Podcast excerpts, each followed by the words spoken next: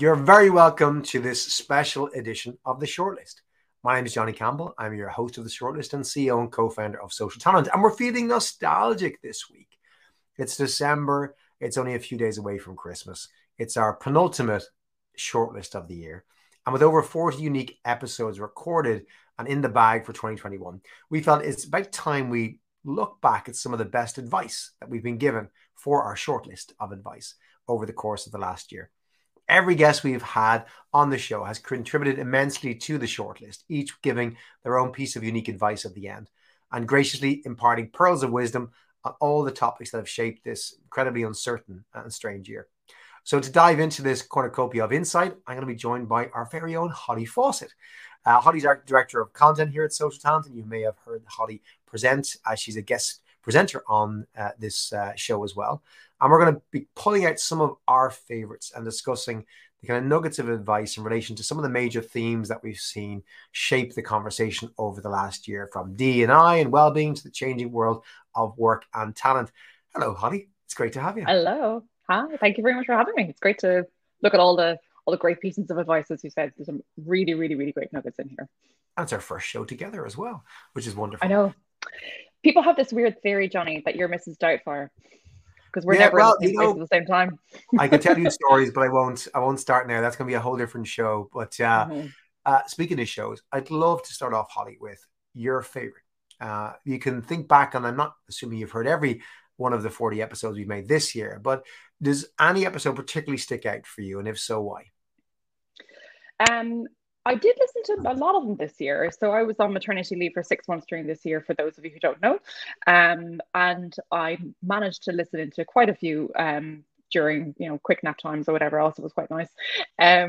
My favorite one while I was away was with Alison Daly. And I really loved Alison's approach. So Alison runs an organization called Recruiting Innovation. And she has built a really incredible and highly scalable tech recruiter program with us at Social Talent, but also as a curriculum for her own and for graduates through Recruiting Innovation itself. But her approach to technology and diversity and adversity as well, I just found was really, really insightful to see, like, just that vision of how recruiting and talent, how it connects to every single part of the organization. It was really, really inspiring, particularly for those who are kind of feeling a little bit uneasy in their job in recruiting, or want to get into talent acquisition, want to get into recruiting, because she really did sell it as being this incredibly exciting place that people always fall into. And then her amazing call to action at the end to join and be part of a graduate grant program that she has to become a fully fledged technology recruiter. Saw hundreds of people sign up to that, which was incredible. But really, I just loved her verve and understanding and passion for diversity in technology in particular, considering that it tends not to be as diverse a place as we would like it to be. I just found her insights and her outlook just really, really insightful and really, really nice. I only caught up with Alison yesterday. This exact time yesterday, I was catching up with Alison Quincinelli. So I would love that was your favorite show. But what I want to try and do, and for those of you, by the way, who are listening, who are not joining us live or not seeing the video, myself and Holly are dressed in our Christmas jumpers, and Holly has a Christmas tree in the background. And I am already roasting hot, so I'm going to probably take this off in a few minutes. So please do not be offended if you're watching the video feed, and hopefully it won't mess up our audio. What we want to try and do, and we'd love to get our audience who are listening live to join in and perhaps share your favorite moments from any of our shows this year, or your comments or responses to some of the quotes we're going to read out. So we're going to try and focus on four themes that we really, when we look back at the archive and we looked at the episodes, four themes really jumped out at myself and Holly as being, paramount across all of the episodes. So obviously some more focused on these than others. And we're each going to take you through each of those themes. And we've teased out some of the best quotes that we thought were relevant to those themes. And we want to reshare them with you, because sometimes maybe you had to jump off at the end of a short list. You didn't quite catch the quote. And maybe you listened for 39, 40 minutes and missed that last 60 seconds. And sometimes the goal was in the 60 seconds. And we want to reshare that with you. So I'm going to jump in with the first theme that was woven through a lot of the episodes throughout the year. And that was leadership.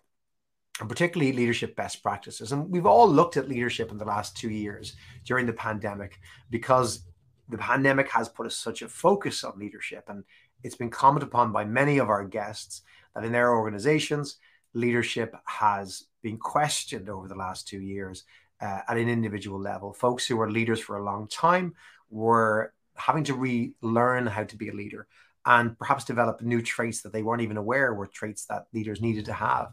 And we all believe really will be needed all the way coming out of the pandemic, right? If there is such a thing. So I'm going to jump in with a few of those and just mention some of the folks who gave us some of the most insightful quotes. I'm going to jump in with the beginning of the year, Joanne Fennell. And Joanne, who joined us from Flex, the massive, big outsourced design and electronic manufacturer, 700,000 employees. Joanne joined us from the US, and she said, be comfortable with having smarter people in the room. Mm-hmm. If you want to progress and grow, you need to surround yourself with smart people and lean into feedback and learning. And that's, I think, echoes a classic quote around hire people smarter than you, which is something we discussed on the same episode. And that really stuck with me. It was starting the year last, or in January last, you know, have smarter people in the room. But the real bit that got me was lean into it, lean into the feedback and learning, which I thought was really, really interesting. Kind of around the same theme within leadership, we had Kelly Jones from Cisco, a great episode with tons of insight. And she told a fantastic story about the first time she was on vacation after she'd taken her leadership role. And I tried to get everything ready before she went so that her team wouldn't have to worry about anything when she went. And how her manager at the time took her aside and explained how that wasn't right, and that wasn't going to develop anyone. And her quote that I'll read out was, recontract with yourself about how you get work done. Every time you jump in to fix a problem, you're taking away someone's opportunity to learn to be you. I snipped that video, Holly, and I don't know if you were there. I showed it to 7 of our leaders who perhaps didn't see the call, because she really hit on something. And I don't think it's an obvious thing, right? Some of the quotes here, whilst brilliant, it might be stuff that is obvious to some of us, or you've read in a book before in a different way. I really thought Kelly's quote wasn't obvious. You know, that when you think you're doing the right thing by making sure everything's done and ready, you are taking away the opportunity for someone else to learn to be you. Like, mm-hmm. I just thought that was really interesting. I know I've been that person, right? I know about you, Holly, if it resonated on a personal level. I've been the person who tried to cover and do the stuff. And I consistently thought I was doing the right thing. And hearing Kelly's story was like, I'm not. That's not doing the right thing. What were your thoughts on that? Well, I mean, I had to... In preparing for going on maternity leave and going away for 6 months, I suppose for anybody who's going away for any period of time, whether it's a 2-week vacation or an extended leave for caring reasons, or even just, you know, I'm going off traveling the world for a little while and I'm going to leave my role and allow others in my team to take over for me. You know, that preparation, that ramp up to make sure that everyone's ready and everything is done and everything's in place, so that it's just paint by numbers after that. Like, the temptation to do that is so high, and gosh, when you're extremely pregnant, as I was, and I kept going as well, I went more than 9 months, you know, the temptation is to really try and make sure everything is completely smooth so that nothing could ever possibly go wrong, so when you come back everything's going to be fine. But no, I completely see Kelly's point, because the opportunity for growth is in that gray, it's in that wrinkles, it's in the adversity of, you know, something not being quite right. And the only advice I was able to give my direct reports upon leaving was, we don't know the answer either, so we'll figure it out together. If you come up against it, like, it's perfectly fine for you not to know the answer, because we don't either. And it's just a case of, we will figure it out. We'll figure it out. And I'm very glad that did stand to them, because they all went in with that mindset of, sure, we'll figure it out. In the end, it did work out quite well, but absolutely that temptation for, like, everything is, every dot, every I is dotted, every T is crossed, everything's perfect. Because people don't want to maybe see where the bodies are varied in paperwork or whatever. Just, you know, that opportunity to grow and learn is immense. And in this day and age as well, when when you need to hire people smarter than you, you know, that's when things are going to grow as well. Not just for them to grow, but actually for things to grow and things to change, because doing things the way they always have done is a very dangerous way to continue doing your business. It is. And there's two more sub themes that relate to that that I'm going to call out. One was, and I'll bring two quotes together here, actually. Steve Mayer, who came on the show, he's with Procore, and he joined us the day that Procore floated on the New York Stock Exchange, and he just rung the bell and ran over from the NASDAQ to an office building in New York. But he closed out the show by saying, be open to your own errors, mistakes, and learnings along the way, and make sure your team sees your vulnerability, which I thought echoed a theme we've talked about being vulnerable as a leader and the importance of that to create psychological safety, which has been a big theme over the last couple of years. And it kind of fits nicely with Kevin Mulcahy's quote. And Kevin joined us a few months ago and said, don't be so sure of yourself, whether you're right or wrong. Be more explicit in showing the assumptions you hold. And if you remember, Kevin was an Irishman living in Boston who had just come back to Ireland for a few months for family reasons, and talked about the power of assumptions as a model for to look at your business and look at your plans, and rather than make loads of different plans just in case something might happen, is focus more on the assumptions and watch that the assumptions change. But saying, this surety that this is what's going to happen, that we've modeled it this way or that way. We talked about being more explicit in showing the assumptions you hold, which again is an element of vulnerability, I think, in saying that I don't claim to have all the answers, because I think the traditional leader was expected to have all the answers and she had to come up with these things. It's saying, I believe this will happen based on these assumptions, but I know these assumptions may change and it may be incorrect. And so therefore you work on the assumptions. So I think those two went hand in hand.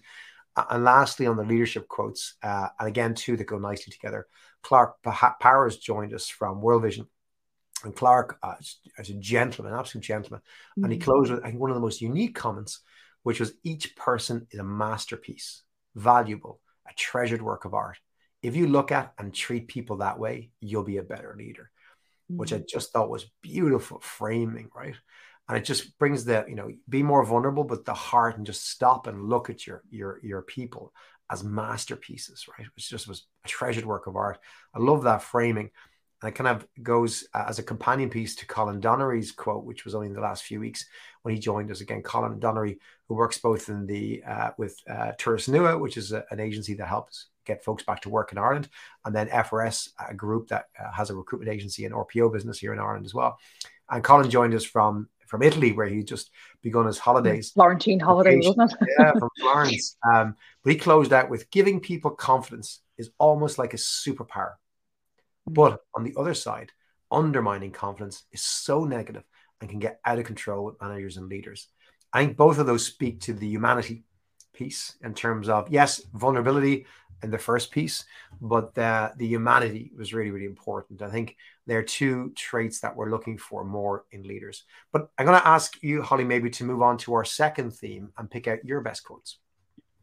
Sure. So our second theme is on diversity, equity, and inclusion. And we had a huge range of speakers over the course of this year give phenomenal advice specifically around DE&I, but also some of those who spoke outside of DE&I, whose advice just really resonated so well with this theme. So the first one is goes back to actually my favorite episode of the year, which was from Alison Daly, and her piece of advice for the shortlist was, get comfortable with being uncomfortable, that discomfort is a prerequisite for growth.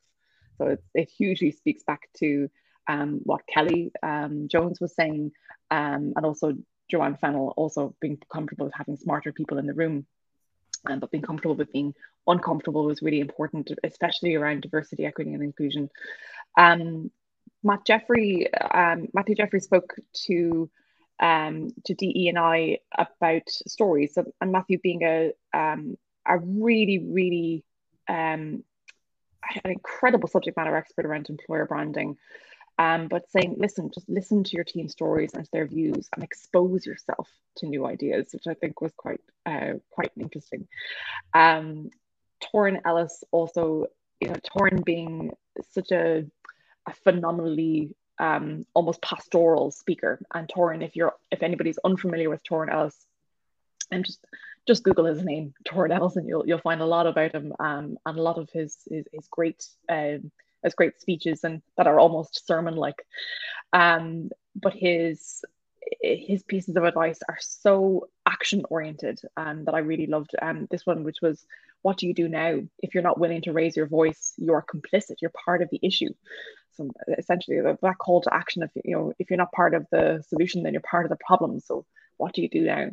I thought was really great. And lastly, from Salma El Wardani, that every time you're speaking, look at those who aren't and invite them into the table, which I felt was also quite a nice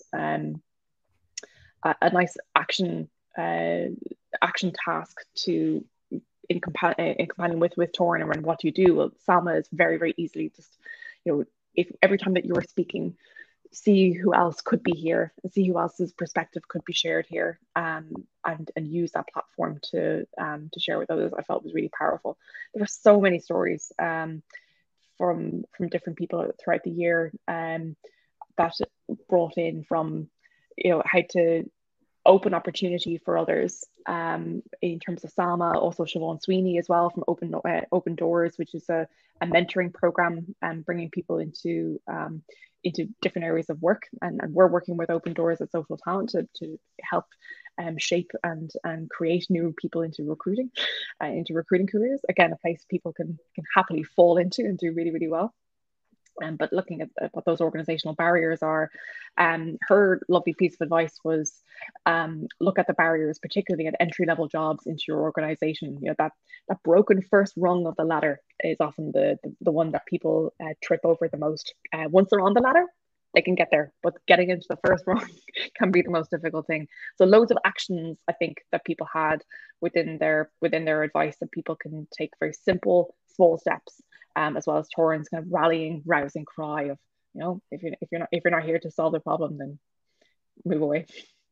I agree, and Torrin and Salma together remind me that probably 2 years ago, maybe before the pandemic, I really didn't personally have much concept of allyship and privilege, and only in working with great people like Torrin and Salma and hearing other great speakers and those who joined our platform in that period as well, Holly.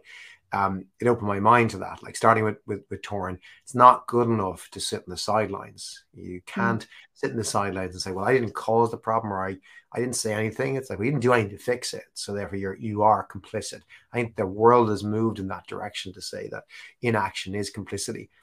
And then Salma, who's done so much and educated me through the trainings on our platform as well, and the talks I've heard her give, and as a guest on the show a couple of times as well, to be conscious, always conscious of others, who's not speaking, who didn't get an opportunity, and leveraging your privilege, if you or what privilege you have in each context, to, again, back to Torrin, to actively do something about it.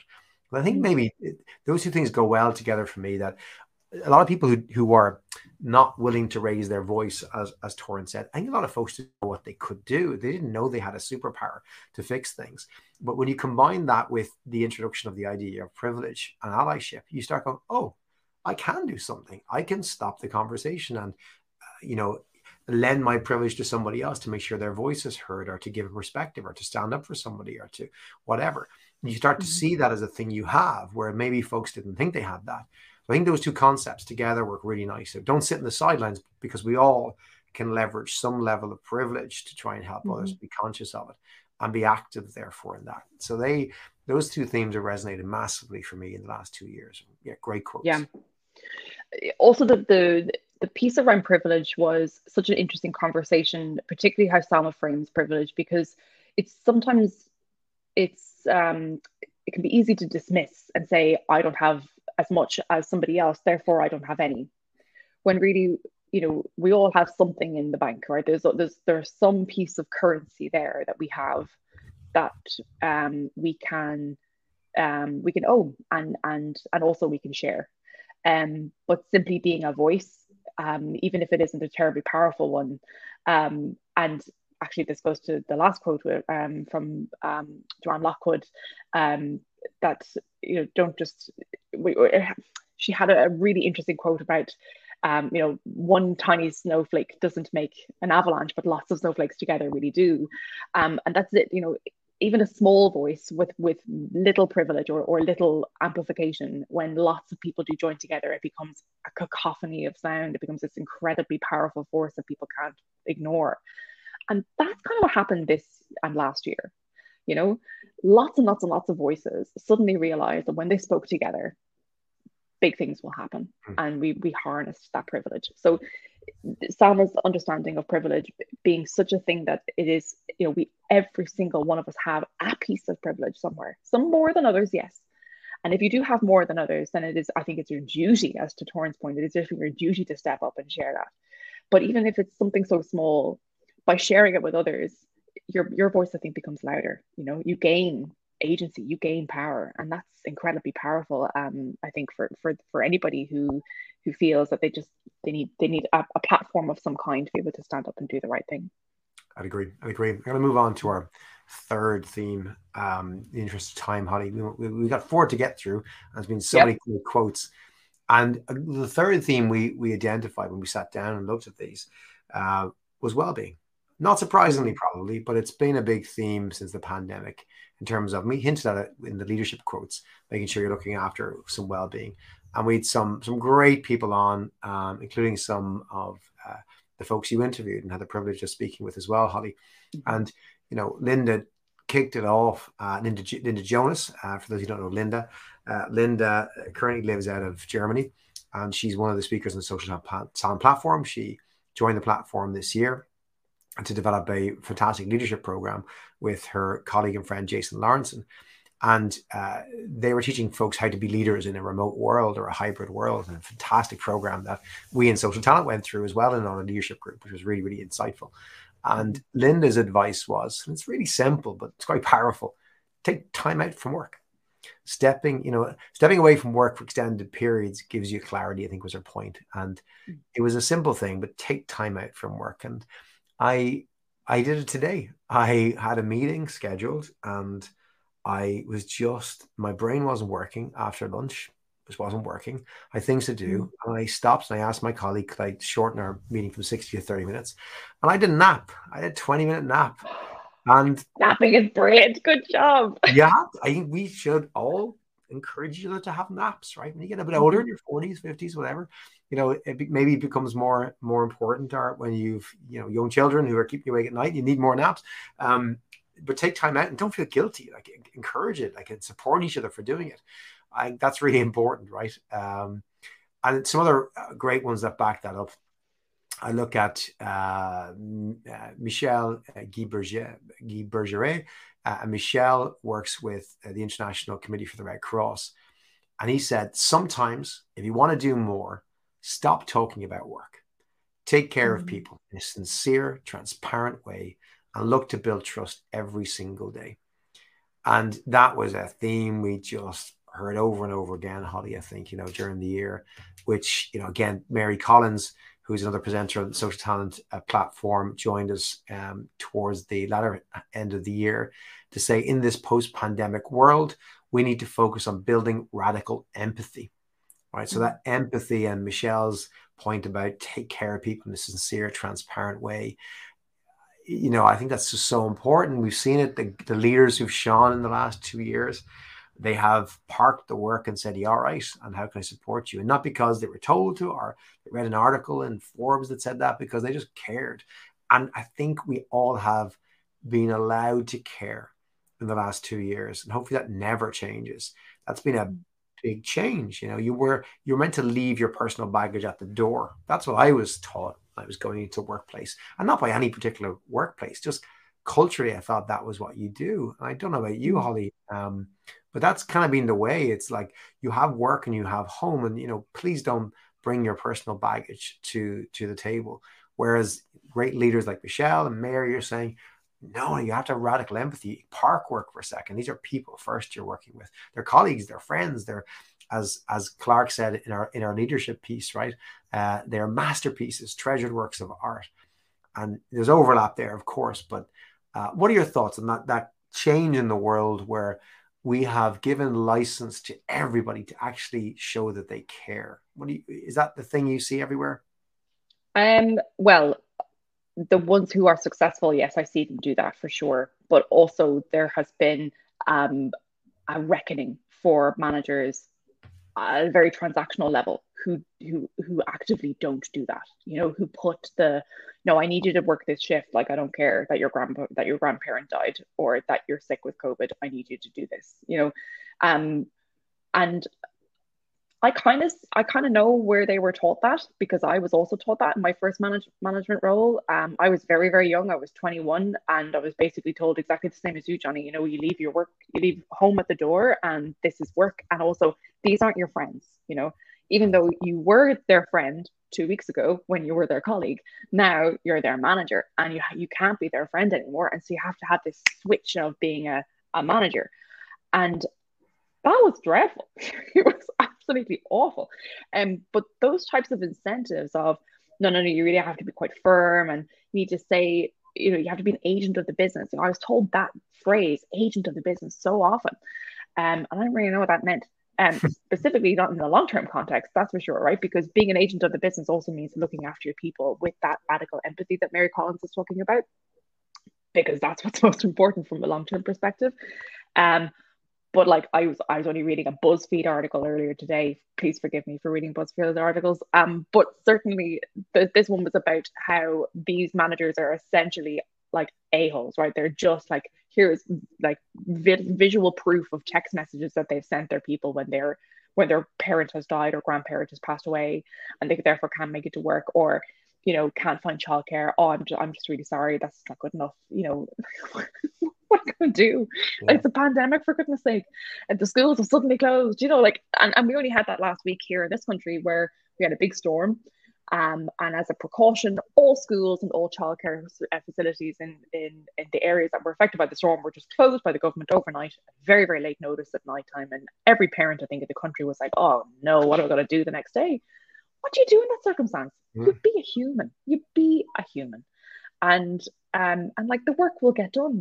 You know, it mightn't get done right there and then, but it will eventually. And people love their employers and their colleagues who support them, you know, because that's really what all that makes most sense there is to just treat them like humans, and they will act like humans, and they will do the right thing. So, yeah. I remember January of this year, again, this was in a lot of countries, I think, but in Ireland, we went home for Christmas, and our children came home for Christmas, and they didn't go back to school. And the schools remained shut for many months. And mm-hmm. I remember the first week of January, when we kind of came back to work in Social Talent, and we had our plans for the quarter, we just sat down as a leadership team and said, we're not going to get all this done, because our team, for different reasons, are going to have to look after their own kids, help look after other kids, if they've got siblings or friends who have kids. And we just have to accept that we're going to have to reduce our expectations, because this is life. And we'll get over it, and we'll catch up, and it'll be fine. Or we'll just have to move all the deadlines out, whatever it is. But you have to be more realistic. And I'm going to close on this topic with Peter Coulson from Spotify, who you interviewed, Holly. And his quote was, it's all about relationships. Ensure you stay human in a technologically advanced world. Mm. So we had three themes so far. We had the theme of leadership, the theme of diversity, equity, inclusion, the theme of well-being. What was our fourth theme that you teased out, our final theme, Holly? Fourth and final theme was around proactivity. I think in this pandemic kind of time, you know, it's tempting to just kind of batten down the hatches and just beaver away at things, but actually doing stuff in a much more strategic, proactive way will ultimately, you know, going slow to go fast. That's a huge theme that came out this year. And some wonderful pieces of advice from people as varied as Dr. Beverly Kay to Theo Smith, who spoke about neurodiversity.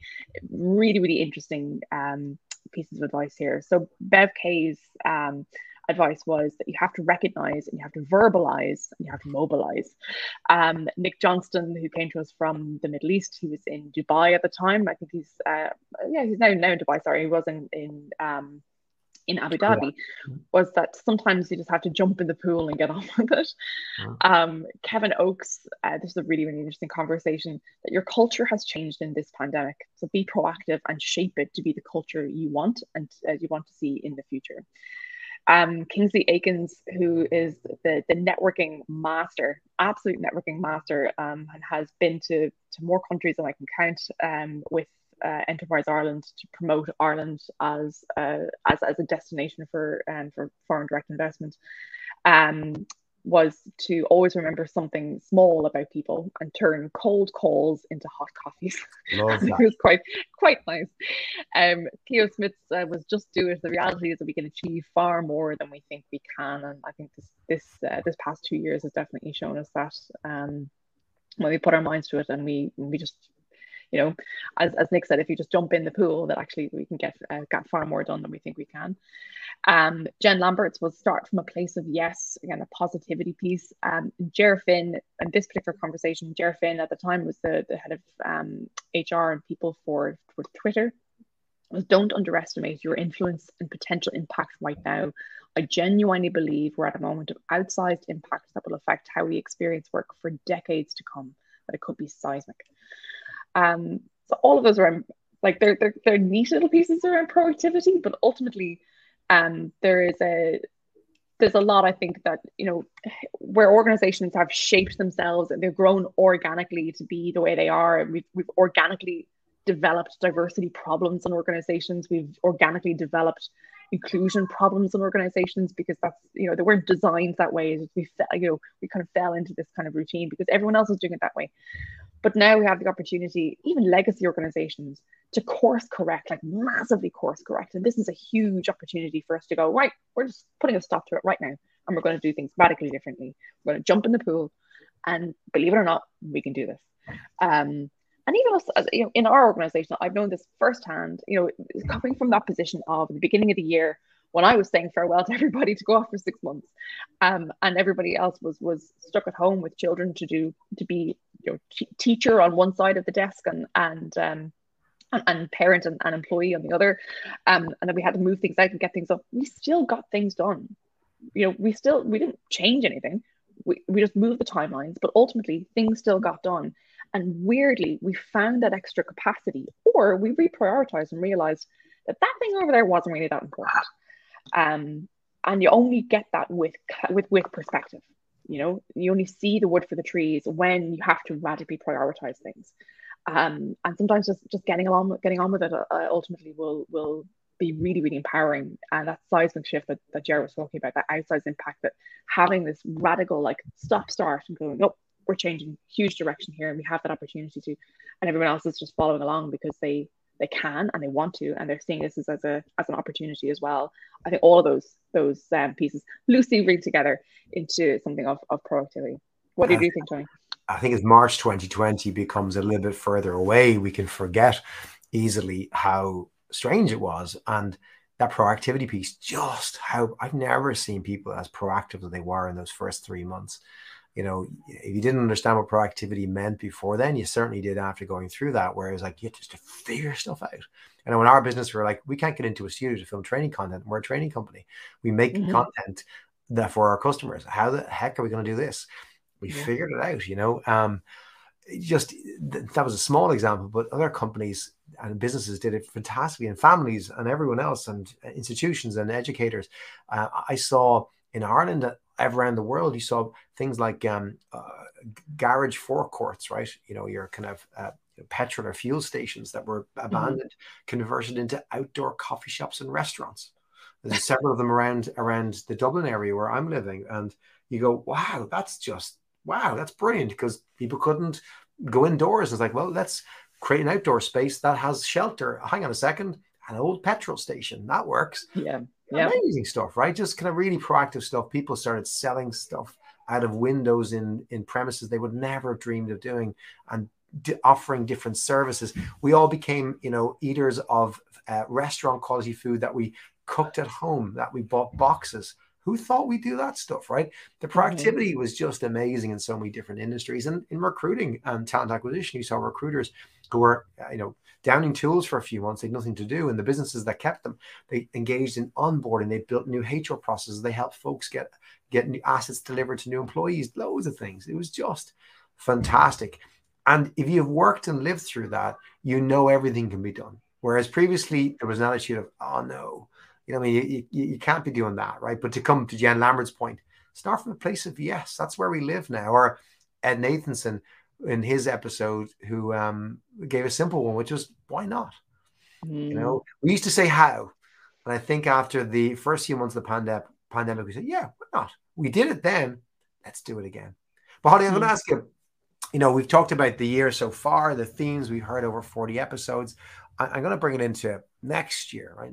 I know it's always foolish to try and predict the year ahead, but I thought what we might do is take out themes that we think will persist or develop into next year, into 2022. If you're listening to this in 2022, you can tell us what they are. And I'm going to start. Were we right? Well, the seed we're right. You know, the theme that I've seen emerge this year is the theme of what's called ESG, right? For those who are not familiar with that, it's environmental, social, and governance. I didn't have a clue what ESG was as an acronym when I first heard it, but ESG, it really is the umbrella that incorporates D&I, but it also incorporates, you know, social responsibility, environmental responsibility, and it's become a huge thing. Initially in the world of investment, it probably started in when, you know, the investment world started looking at, you know, investing in more responsible organizations. People had a high ESG score. Banks and financiers started giving preferential rates for that. People started asking about, you know, a company's ESG stance. And more recently, employees are formalizing this and saying, we want to understand, yes, your diversity and inclusion policies, but where do you stand on the environment? Are you doing good? Who owns your company? Who makes money? What do you do with the money that you make? You know, all these different pieces that come under the ESG umbrella. We had Jerry Crispin on in actually the end of the prior year, the end of 2019, I think, or maybe it was a year ago. I lose track of time, Holly. Jerry Crispin, and he talked to us about, at the time, a NASDAQ requirement that had just come in for reporting or publishing of your diversity levels within your board, which come in for NASDAQ quota companies last year. And that will then, through an ISO standard that Jerry introduced to us, is likely to come in across multiple areas of ESG. I'm hearing from leaders in talent and talent acquisition. They're saying that they might have been with companies 5, 10, 15 years. For the first time ever this year, they've been asked to present to the board and to the CEO on talent stats. You know, because it's a big part of your environmental, social, and governance piece, you know, are these issues. So I think that's where, you know, you talk about Gerry Finn's quote about, you know, we're at a really interesting time and it could have decades of effect. ESG is one of those things I think we're going to be a big theme. It's going to become bigger and bigger in our employer brand. And, you know, in terms of the metrics that we need to feed into the wider business at a board level, because they're going to be needing to demonstrate these stats for a whole host of reasons, for shareholder reasons, investment reasons, employee reasons. So I think we're going to see D&I not just persist, but expand, you know, and be there more formally as a thing you just have to have, and hopefully to Gerry Finn's predictions for decades to come. So that's my first one. How about you? I just to pick up on that, I think actually just specifically around what are the assumptions that we come to this prediction with, going back to some of our earlier quotes around why do we predict these kinds of things, and the extraordinary shifts that have been made in the past 2 years based on, like, from Larry Fink's annual letter to BlackRock shareholders and that investment fund, etc. Around long-termism, to activist investors inside absolutely enormous companies, like from ExxonMobil and Shell, you know, suddenly going, oh, we're actually going to actively not produce oil anymore. Could you imagine that happening even 5 years ago? But now that these activist investors are inside those organizations, they're burrowing in from the inside, and it's cultural change from the board level on downwards. But as well, it's employees, right? It's, as you say, it's employees who want different things, but they've seen what's happened over the past 2 years, and they've corralled that individual voice they have into a chorus of calls for something being really important. So definitely, I think the ESG piece is just what is best for the long term. And in terms of what's best for the long term, I think hybrid working is here for the long term, right? It is here to stay. We're no longer are we going to be going to a place of work. I think we will go to a place of work for very specific purposes. If you are a person who delivers a service to other service users, and that needs to be delivered somehow in person, then yes, of course, that's going to continue for you as a place of work. But ultimately, the vast majority of roles that are moving into thought work rather than necessarily like service delivery and things like that. But the high-end service economies that most of our organizations will start to move towards, working remotely or from outside of the company, right? We're outside of our address, is because this is where your work gets done. But where collaboration might be inside an organization's like a headquarters of some kind, maybe, or maybe this is like, here's a rented function room in a location that happens to be convenient for more people than the office is. But hybrid working this is a generalist term of you could work from absolutely anywhere. Location is independent of the organization. And I think that's definitely here for the long term. And not only are like people just downright refusing to come back to work, or come back to a workplace, more should I say, it also speaks to diversity, because suddenly it opens opportunity for more people when you have the ability to work from anywhere. And also it's more environmentally responsible, right? We're no longer commuting long distances. We're no longer having to do, spend acres of time alone in cars through traffic, etc. So I think hybrid working is here to stay for more reasons than we think. It's not just the fact that it's cheaper for a company to have less office space. It is actually fundamentally better for the world, I think, and therefore it is definitely here to stay. I totally agree. By the way, quick shout out to Jeremy Roberts who's listening live. Jeremy, great to have you listening into the show, and thanks for joining us. I'd agree on the hybrid working for sure. Holly, people were talking about when do we return to the office. I saw some companies saying 2023. It's like, what? Why bother? We'll just say, like, this is the way we're working. We'll have a combination of office, not office, for the roles that do allow it, of course, or can allow it. But it's something you have to more accept. But it's still not solved. It is not solved for a whole bunch of organizations. But I mean, before I dig into that again, because we spent a lot talking about that in the past, and it's a whole show or more, I think, if we were to dig into it. My next and last prediction is probably around how we hire. I think because the economy's gone kind of weird, and we have such a lack of in-demand talent, as in a lack of the talent that we demand to have in the marketplace, I think you're seeing organizations already have and will continue to further move into what's often called skills-based hiring or strengths-based hiring. And I use that as a contrast to experience-based hiring. As in, you can't hire somebody for most jobs who has the job title you're looking for and has the experience in a similar company. It just isn't happening. It's not enough talent out there. So organizations are being forced to say, well, what are the core competencies or skills or strengths required to be successful in this role? And we're going to be more open to people from different backgrounds who might demonstrate those skills and strengths. So it changes the way you have to hire, interview, assess. Of course, you have to really change that. And that's easier for recruiting teams than it is for hiring managers, right?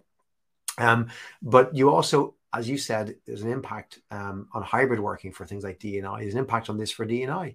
More folks are being considered from more backgrounds. I was on a call this morning, and we were talking about hiring recruiters and hiring recruiters who are, yes, from different professions that probably wouldn't be considered before, but also a company were telling me that they're trying to encourage their current team's mothers and fathers to apply for jobs as recruiters and get trained up. They're like, I had somebody say this morning, there's a lot of untapped people in their 50s and 60s who could be great recruiters. I'm thinking, this is brilliant, right? There's loads of other places that you could go for. I'm going to call out a couple of comments that are in here. Jeremy Roberts saying, I'm doing a new job where I actually need to learn from peers. An office would be great for that, but not necessary once I am ramped up. And this is the thing about hybrid, Jeremy. It doesn't mean all remote, right? That's not, I think, what we're saying either. There's a time for in-person, there's a time for remote. And Social Talent, we recognize our team absolutely want to see each other. They just don't feel the need to see each other to do work. So we're really active in creating opportunities to go for lunch, dinner, catch up. But don't do work while you're doing that. Keep work in a way that works for everyone else, which for us is remote, but not for everybody. It's a really good point. If you're newer in a business or you really need to learn off people, maybe Zoom just or Teams doesn't work for you. And then George LaRocque, think of the pressure they've relieved by pushing a return to the office in 2023. It's much more pragmatic than trying to chase normal. You're so right, George, right? And George, very well-known analyst in the community and trend spotter, for sure. You're dead right. It's kind of go away. It's like 2023 means sometime in the future. I think it doesn't mean 2023. It's kind of saying just stop talking about this for the next year and move on, right? Normal is this. You know, why wouldn't this be normal? It's just different, right? I was talking to somebody recently about a younger colleague who was hadn't worked in a world, or doesn't remember a world before 9/11. I talked about transport. You know, transport was very different pre 9/11 for me, for all of us who traveled, did air travel pre 9/11. It changed and never went back. Like the way that people think of normal air travel today, if you're of a certain age, that isn't normal for those of us who are older who traveled before 9/11. It just became the way the world was, moved on. And this is the way we've moved on. We'll have masks, we'll have different things and vaccinations for a while. It just won't be as big. Do you remember a time when people were able to smoke in a restaurant or a bar? I remember in a plane, Holly. The first time I ever got in a plane, you could smoke. I'm not quite old enough for that. That's maybe showing my age, but that was, and I hate smoke. And so I sit up the front of the plane. But to think of it, you're going to really half the plane were smoking. It's kind of mental. And they swap with one another. I don't want to run out of time, right? Let's jump into skills and strength-based hiring. It's there at the moment. It's going to keep going further because the market demands it, but it's a better way to assess talent. I'll move you to your last prediction, Holly. Well, actually, it quite nicely links in with a better way to assess talent. And also comes to something that Jeremy had mentioned about that kind of transfer of tacit knowledge. So when having a place to work can be really nice in order to do that. But we often think about promotions as being kind of, unfortunately, they often tend to be, proximity based, because we can see the visual, we can visually see that a person is achieving their work. And also we have a much more ability to build a relationship with employees when we see them in person. And therefore, I think internal mobility is going to be a huge challenge over the next 12 months in particular, because a lot of people who were hired, let's say at the beginning of the pandemic for new roles, or even in the last last 6 months, who are due or can be eligible for promotion inside an organization now, or kind of are definitely ready to do that because they've definitely elevated up. They haven't been in an office, right? They haven't had that in-person relationship with their manager, to therefore have other internal mobility opportunities, kind of, and have that kind of career place. Or career conversations. Internal mobility is going to be a huge challenge. I think hybrid working is a manager's challenge rather than an employee's challenge. And internal mobility is one of the biggest ones for that, because we just don't have the visual anymore. So we just need new ways to identify and nurture people's ability to be promotable and therefore get promoted. But similarly, the age-old thing that managers always have, which is, I can't afford to lose my best person. I know she deserves a promotion, but I can't afford to lose her where she is to move over to this other amazing team because she's doing such amazing work within our team. It is important, I think, that obviously we keep as many people as we can inside the organizations. The Great Resignation over the past year has definitely decimated talent inside our companies, and internal mobility, or lack of, has been one of the biggest causes for that, as well as just bad managers not being human. Definitely people be like, I quit, I'm moving to somewhere else. So yeah, that's my prediction. Internal mobility being challenging next year. Totally agree. It's a new philosophy for talent. It's complicated. It takes a decade or so to fix in an organization, potentially culturally huge. I remember I spoke to the group of leaders this year, and I mentioned internal mobility, and they went, oh yeah, like people being promoted. I said, yeah. What else? Like that's not the end of it. To Bev Kay, one of our guests this year, her point: the only way is not up. There's more ways to go, and yeah, we have a lot of talent hoarders out there, and that's a typical leader, right? As opposed to letting folks go. But there's another thing, challenges to that. You've got process challenges in the recruiting process. You've got leader challenges in terms of their hoarders. They don't know how to support that. They don't want to support that. And then the individuals in an organization often don't know where to go to find the jobs. How do you get a job internally? I've worked here for 15 years. How do I move departments? Is that possible? What skills do I need? It's complicated, right? But that's the talent world we live in, and the market forces us to do that. You have to, look at your internal talent, perhaps over and above external talent, and change that focus. Talent acquisition, which often in the TA world, you had separate teams, one for internal, one for external. I think it's talent, and you see more talent teams come together. We've seen this in the last few years. But I think there's tons there to work with. I think they're probably safe enough predictions. We're We're not just deliberately going after safe predictions. We do believe they are the ones. So the ESG focus, hybrid working, skills-based or strengths-based hiring, and internal mobility. There are four themes. You heard them here, and we'll see how they played out during 2022. Holly, thanks for joining me on this. You might stay with me while I close out the show. We're going to go from the future to the past next week for our final show of the year. I'm really excited about this. I'm going to be joined by the wonderful Jerry Crispin. He's a principal and co-founder of Career Crossroads. And more than that, he's the godfather of recruitment. And what Jerry doesn't know about recruiting isn't worth knowing. But Jerry's going to be coming on to talk about the history of recruitment. And this is going to be a fun show because Jerry was involved in a project this year where he worked with a bunch of folks, myself and some of the people who are listening here today, to crowdsource what is the ultimate history of recruiting. And he shared it with me recently, and it's fascinating. So you're going to have an opportunity to hear him go through that, to find out things about this profession, this industry. You never knew some of the root causes of some of the things that we accept day to day. You probably didn't even know about. Some of the milestones of the big companies, the big events that happened. And that's going to be next week, just before Christmas, Wednesday, 22nd of December. It might be your final day in the office. If so, do join us for hopefully 45 minutes of really interesting, insightful chat. That's at 4 p.m. UK Ireland time. It's 11 a.m. on the East Coast of the US, 8 a.m. on the West Coast. And you can find that by going to socialtalent.com/the shortlist. Go to YouTube, Social Talent, or go to my LinkedIn profile, or you can catch the audio podcast on Apple, Spotify, or wherever you find your podcast by Wednesday evening next week. So do join us for a bit of the past to complement the future that we've brought you here today. Thanks, Holly. Thanks to you for listening. We'll see you next week.